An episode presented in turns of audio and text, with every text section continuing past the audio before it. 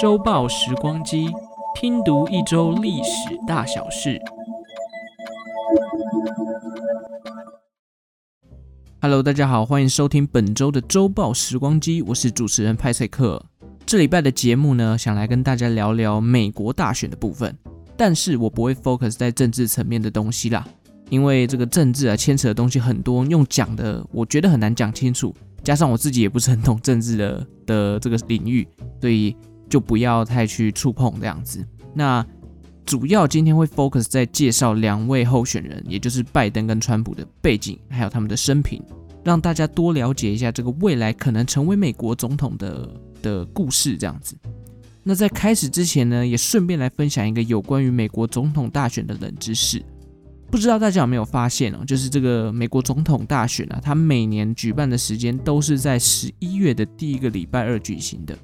可以回去看看这个时间是不是就真的符合这样的条件。只有一次不是，就刚好是2016年。那为什么呢？因为2016年的总统大选碰到了11月1号 All Saints Day 万圣节。这一天主要是天主教的重要节日啦，政府担心就是所谓的教徒他们因为要忙一些相关的事情，没有时间去做投票的这样的一个行为，所以避开了11月1号。这时候大家可能会好奇了，10月31号不是才是万圣节吗？为什么会说11月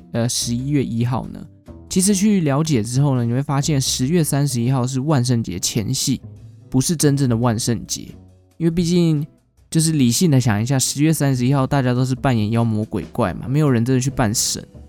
它在传统的意义上面是说10月31号这一天是妖魔鬼怪逃散的日子，因为11月1号众神就要降临了。这大概是一个简单的介绍啦。那么当初怎么会把总统大选的日子定在11月的第一个礼拜二呢？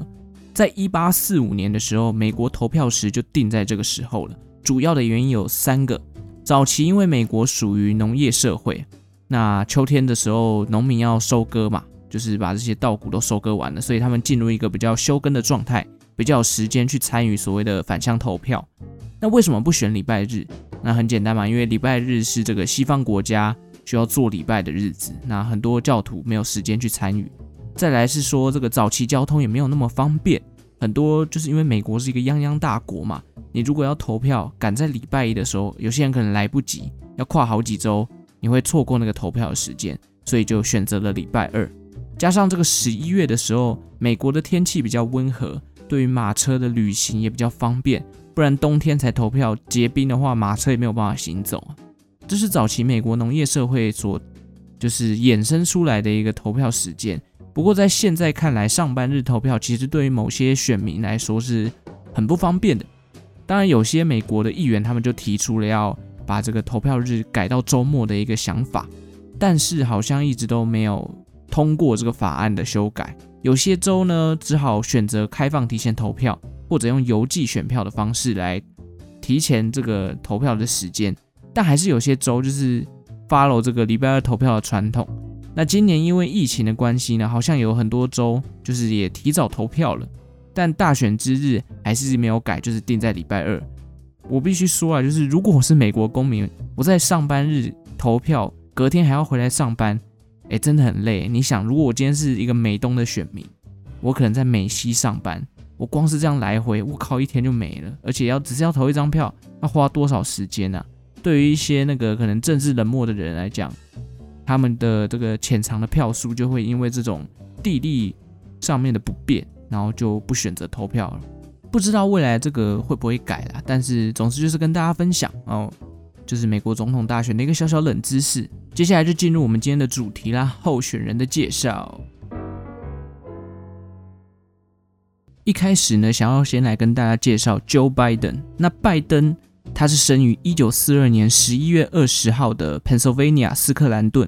宾州，宾夕法尼亚州。那宾州它是位于北美洲的东北方，这一州最有名的城市就包含了像是费城、匹兹堡。那费城呢，不要只想到费城牛肉，费城它是美国独立战争时起草独立宣言跟联邦宪法的地方。那拜登他是家里的长子，除了他之外呢，家里还有2个弟弟跟1个妹妹，一家人都是信奉天主教的。拜登的父亲他是一位清洁工，那他同时也有在做二手汽车的销售。在拜登13岁那一年，一家人就离开了宾州，来到了有美国第一州之称的德拉瓦州里头的一个城市，叫做梅菲尔德市。那拜登从小身材并不高大，而且在学校因为要负担家计，还要打工来帮助家里。他在高中的时候呢，就尝试了各种不同的运动，像是足球。他参加高中的足球队的时候，他在的那几年还创下了一些不败神话。后来拜登也接触到了所谓的棒球。其实好像美国的高中生涯很容易就接触到球类运动了。那他以前看起来也是蛮好动的，唯一跟川普不太一样的，因为听说川普也很好动，但是唯一最大的不同应该就是川普不需要来打工维持家里的生计吧。那后来拜登进入大学之后呢，他接触到了所谓的历史跟政治学，同时他也继续踢他的足球。那拜登在读大学的日子呢，正好是美国总统是约翰·甘乃迪执政的时候。拜登也有说过他会从政，有一部分是因为受到约翰·甘乃迪的启发。大三的时候，拜登就遇见了他的第一任妻子。这个遇见的故事我可以跟大家分享一下。在1964年的时候，拜登跟他的好友趁着假期的时候跑到了巴哈马的首都拿骚要来度假，但因为大学生可能比较穷没有钱嘛，他们就偷偷的溜进了当地的一间高级饭店里面的游泳池。缘分就是这么奇妙，你在干坏事的时候就遇到了你的真命天女这样子。拜登就是在那边遇到了奈利亚，而且听说是就是据拜登自己的说法呢，他们两人是一见钟情啊。两人认识在1964年，隔两年1966年的时候，两人就结婚了。结婚的时候拜登才24岁就结婚了啊！我26岁还在这边鲁小，这个就是所谓跟总统候选人的差距吗？好，我们拉回来。毕业后的拜登呢，他是先选择了在律师事务所工作。那很快他在1970年的时候就加入了民主党，并且当选了当地的参议员，德拉瓦州的参议员。1972年呢，美国国会参议院选举，拜登又击败了当时共和党的参选人伯格斯，成为了美国历史上第5年轻的参议员。这边要跟大家提一下，维基百科上面是说他是第六年轻的参议员，但是美国的各大网站都是说拜登是第5年轻的。那我认为是第5年轻啦，毕竟应该美国的资料会比较准嘛，自己的一些政治人物可能会比较清楚。所以这样一路听起来，拜登的早期生活除了比较辛苦以外，但是大致上都还蛮顺利的，遇到了真命天女啦，也很顺利的有一份好的工作，然后踏上了所谓的政坛之路。但是呢，就在这个看似飞黄腾达的政坛路上呢，1972年拜登的家庭就发生了一件家庭悲剧。在圣诞节的前一周，拜登的妻子奈利亚以及他的3位儿女遭逢了一场严重的车祸。妻子奈利亚以及最小的女儿在这场车祸中就丧命了。突如其来的打击甚至让拜登有考虑过想要自杀的念头。后来拜登是在家人的鼓励之下才重新振作，并且在儿子的病房里面宣读就职典礼要宣读的内容。而且拜登在这一段时间内呢，因为他已经当选所谓的参议员了嘛，他每天上班都会搭火车往返华盛顿以及德拉瓦州的威明顿城。我用 Google 地图一看，通勤大概就要1个半小时。那如果当初是1970年代，我想这个通勤的时间就更久了。所以拜登其实遭逢这个打击之后，整个人生也变得很辛苦了。那在拜登正式入主参议院的时候呢，他其实才30岁。而且他之后连任是从1973年一路当到2009年，连续6届都连任，而且每届都以 60% 以上的支持率虐杀对方，成为德拉瓦州最久的参议员，36年都在参议院度过，真的猛，就等于是一个万年公务员了啦，可以这么理解啦。那参议院的任期呢，拜登还是外交委员会跟这个毒品犯罪防治的主席。有趣的是，参议院的拜登对于毒品来说，他是非常严格禁止的，而且他致力于将刑期跟罚款合理化，同时他也反对大麻合法。但是在他参加这一次的总统大选，他慢慢主张倾向要将这个大麻合法化了，并且要把有毒瘾的人以强制勒戒来取代监禁。这个转变其实还蛮有趣的啦，那背后牵扯的原因也很多，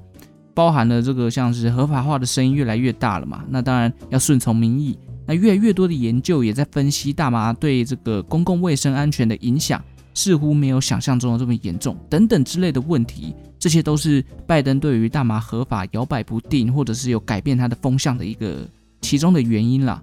那他最重要最辉煌的战绩呢，其实是在外交方面，他主张跟这个苏联进行战略武器的限制。那到了1991年呢，发生了所谓的南斯拉夫战争，拜登呢也亲自前往这个战场啊，就是在巴尔干半岛，为求要促进和平跟稳定。那南斯拉夫战争呢，可以说是二战过后一个算是最残忍的战争之一吧，因为它的死亡人数其实高达14万人，而且这期间也爆发了所谓的像是克罗埃西亚战争啊、斯洛维尼亚战争、科索沃战争等等，就是各个小国独立为了要争取这个他自己的主权，就发起了各式各样的战争。为什么会发生这么多的战争呢？总之就是因为原本的联邦共和国体系在二战之后瓦解了，让整个欧洲火药库就是大爆发，等于是各个地方都快爆炸了。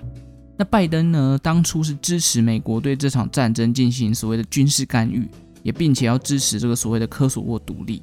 后来呢，也是这个南斯拉夫战争呀，也是经过这个北约组织跟联合国的介入，战火才慢慢的平息。这也是拜登自认为他自己的外交的高光时刻啦。不过拜登也不是一个好战分子啊，他也反对了所谓的第一次的海湾战争，并且在伊拉克战争的时候呢，他也反对当时的总统布希对伊拉克战争的处理模式，特别是反对他在2007年的时候，布希总统要求征兵这件事情，他是非常反对。拜登这36年来的参议员资历啊，其实有很多事情可以讲，毕竟你也工作36年了，好的有，坏的有，有争议的也有。像是他当初在参加这个总统初选，就党内初选的时候，也有被人家讨论过，他以前好像有反对所谓的促进种族融合的政策，就被人家拿出来讨论。但是不管怎么样，他现在已经是总统候选人的身份了嘛。那么这么多年来，拜登是第一次有这个想法要选总统吗？毕竟他之前有这么高的支持率，每次都有60%以上的这个选民选他。拜登有没有起心动念，准备要承担任何的重要职务，为了美利坚合众国不惜粉身碎骨呢？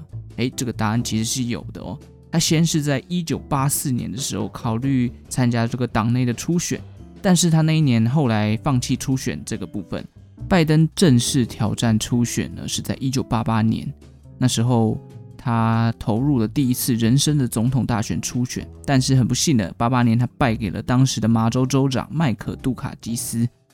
很久过后，到了2008年他又挑战了一次，那时候他还是这个参议院的委员嘛，所以他向联邦选举委员会备案，正式投入2008年的美国总统选举。但是呢，他又输了哦，初选就输了。不过曙光出现了，后来这个奥巴马找他来当副手，就是两人积极合作搭档。拜登呢也凭借着自己打下来的根基，让民主党在当年摇摆的宾州跟俄亥俄州都拿下了制胜的关键，成功让奥巴马当选为美国的总统。拜登跟奥巴马呢，其实这一对的搭档啊，他们的友谊长存啊。在即将卸任的时候呢，奥巴马甚至还特别颁布了美国国民最高的荣誉勋章给拜登。随着奥巴马的任期结束，拜登已经是一个75岁的老人了。现在参选美国总统的他已经将近80岁。那么你说80岁的老人到底有没有老人痴呆的症状呢？这个就不好说了。总之呢，他也不能算是初老了，我觉得已经算是垂垂老矣了啦。但是公平起见呢，其实川普也快80岁了，所以两个老人的战争，虽然说是老人，但是在辩论会上面，两个还是都算很有元气哦。第二场你看川普这个一直插话的人就直接被人家消音了嘛。那1988年的时候呢，拜登其实也曾经动过这个脑部的手术啦，就是曾经开刀要切除里面的脑动脉瘤，他也经过了一段还蛮长的复原期。所以高龄加上脑部开过刀，有时候有一些发炎有点断线，我觉得是合理的啦。但是还是要，总之还是希望两个 老候选人都能身体健康，毕竟80岁要治理一个大国，有很多的挑战 要面对。好了，以上就是 Joe Biden 的一个简单的介绍啦。其实他整个人生就是一个政治人物嘛，36年的参议员资历，然后到现在还在选总统，所以你介绍他的人生基本上是离不开政治的啦。而且他比较起来就跟川普有一个很不一样的感觉，就是他的政治人物的刻板印象在他身上都可以找得到，就是穿着西装，梳着一副很整齐的头发，不像川普那个狂乱的头发这样子，就整个人的形象是一个很端正的。哦，其实我发现不小心讲拜登就讲了15分钟，我把川普留到下集讲好了，一次更新上下集，有没有让这个集数一次冲高，看起来比较好看。想要听川普呢，下一集继续吧。